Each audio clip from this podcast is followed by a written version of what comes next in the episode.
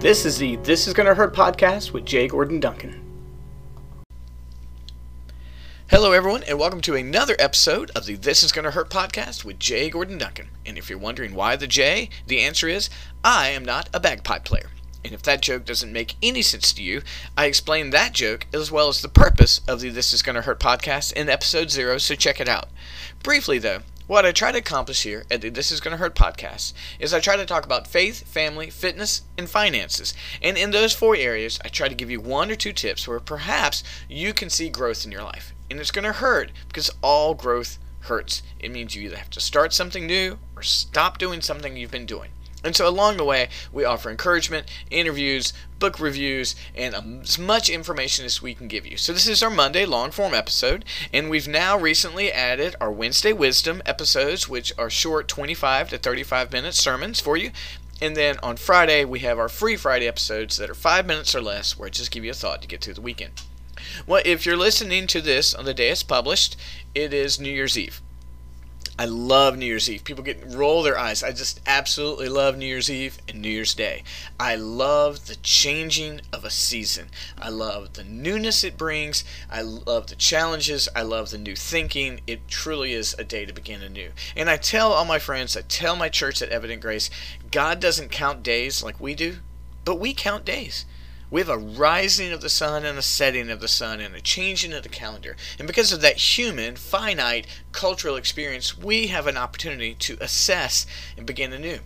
Well, this is not a New Year's Eve or New Year's episode. Did that last week. Uh, what I wanted to do is to walk with you in some sympathy at the end of the holiday season and probably at the beginning of the new year here, and just let you know we all have our stories. Our families all have challenges. Every one of us have grown up and are raising and living in families that are far from perfect. There are stories in every family of everything from divorce to addiction to abuse to jobs being lost. There's so many things that go on out there. And friends, my families are no different. Mine and my wife's family, yours on either. And as I will talk about so much in the coming year, that we break the power of shame in those areas when we have a willingness to speak about them to people who are safe and loving and caring. As Brene Brown talks about, we break the power of shame when we speak.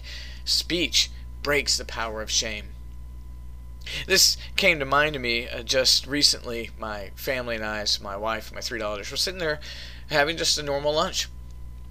And we've been around all of our family, and, and my children are older now. Um, almost all of them are teens, and I have one that's about to go off to college for too long. And one of them just said, You know, I didn't realize our family had all that stuff in it. And uh, uh, we were kind of taken aback. Uh, we weren't necessarily talking about anything scandalous, or whatever, and and we just followed up and we said, well, what do you mean? And said, well, we just didn't know that our family had all that stuff in it because my family is just like your family, like I mentioned earlier. There's everything from divorces to addictions to abuse, all those things are there. Lost jobs, whatever. There's shame-ridden uh, or potentially shame-ridden events in our lives. And our kids said, I just didn't know it was all there. And we we responded and we said, you know, we've done our best early on uh, to protect you get kids from things that you didn't know, need to know about. But now that you're older, uh, these are things that you're old enough to know about, and we don't speak about them to shame anybody. We don't speak about them to mock anyone. Uh, by speaking, we break the power of shame.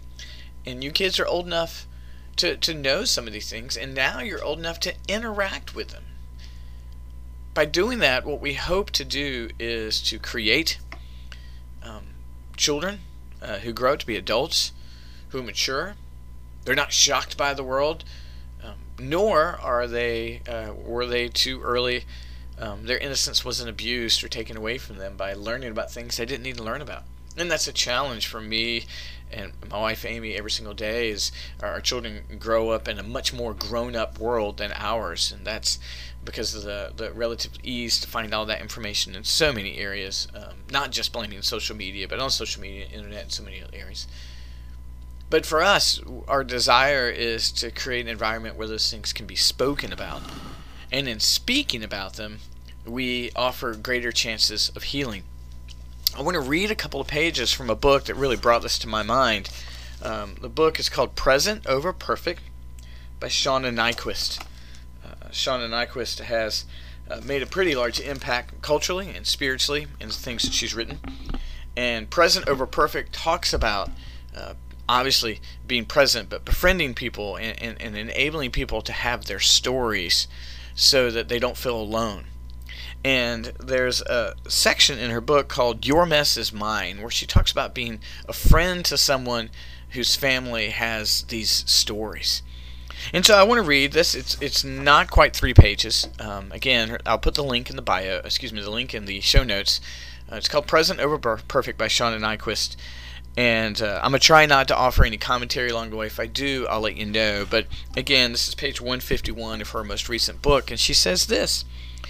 She says, "I'm going to a friend's party this week, a party for her child, and that means her family will be there." She texted me last night to say, "You know how my dad is sometimes, right? I feel worried about my dad at the party. I feel embarrassed." I texted back as quickly as I could, fingers tripping I get him. I get him. I love you. You don't have to worry about this with me, okay? We texted back and forth a little, and then all night I was thinking about the exchange. I've known her, and therefore her family, for more than two decades. We've known each other longer than we've known our husbands. We've known each other before we could drive. But there's something so human about feeling embarrassed, about wanting to hide, about wanting to conceal and control the out of control and painful things about our lives and stories and families. Love, though, doesn't allow hiding. Love invites whole selves and whole stories out into the light. Friendship sees us in, into our secrets, into our elaborate games and excuses. Friendship carries all this mess together so that you don't have to hide, so that you carry it together. What a miracle. So that friend and I carry some things for one another. She knows some of the more painful, shameful parts of my story. I know some of hers. In our little tribe, we carry depression and addiction. We carry parents who drink and kids who struggle. We carry abortions and divorces and drug using loved ones, ones who used to who used to use, who still do, who we've lost because of it. We carry eating disorders and suicide. One night, one friend whispers into the circle, I don't believe in God anymore. We carry that because that's what friendship is. That's what it does. This little tribe may look squeaky clean, Maybe like the kind of people who have no problems, like the kind of people who've only ever been swimming in the shallow end. But no one only lives in the shallow end. Life depends excuse me, life upends us all.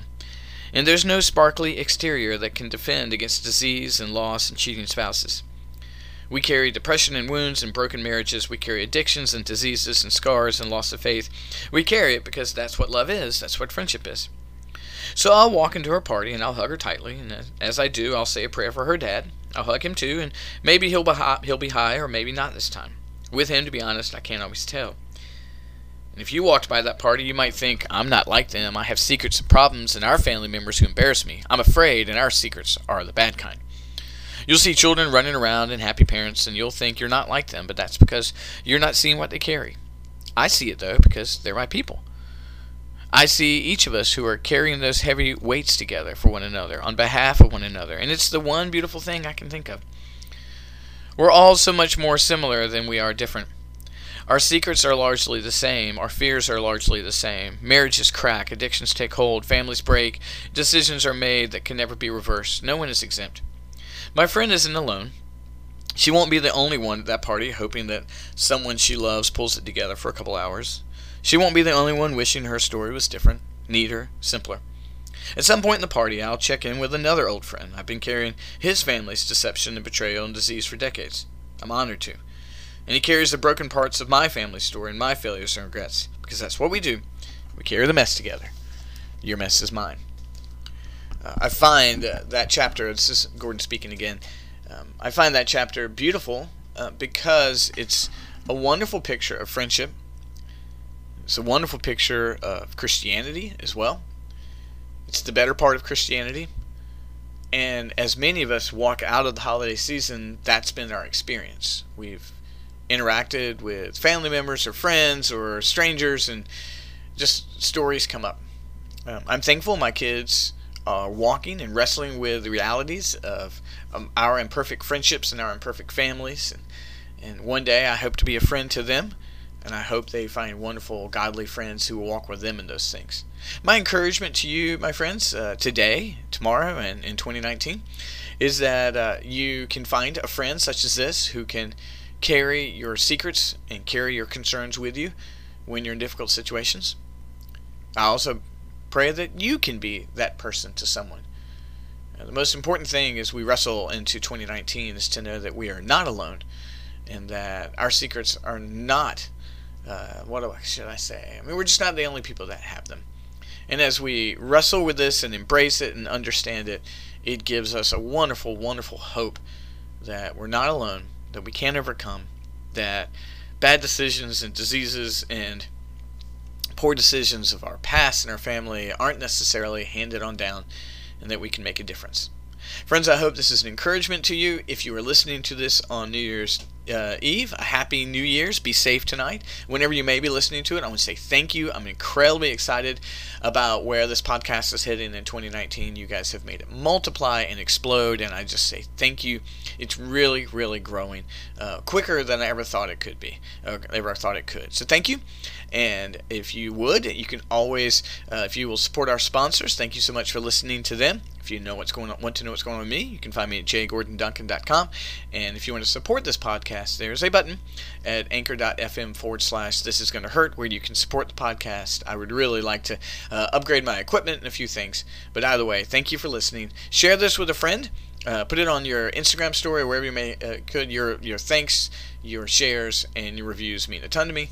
And I look forward to talking to you again on Wednesday with our Wednesday Wisdom podcast. Thanks so much. Talk to you soon. Bye bye.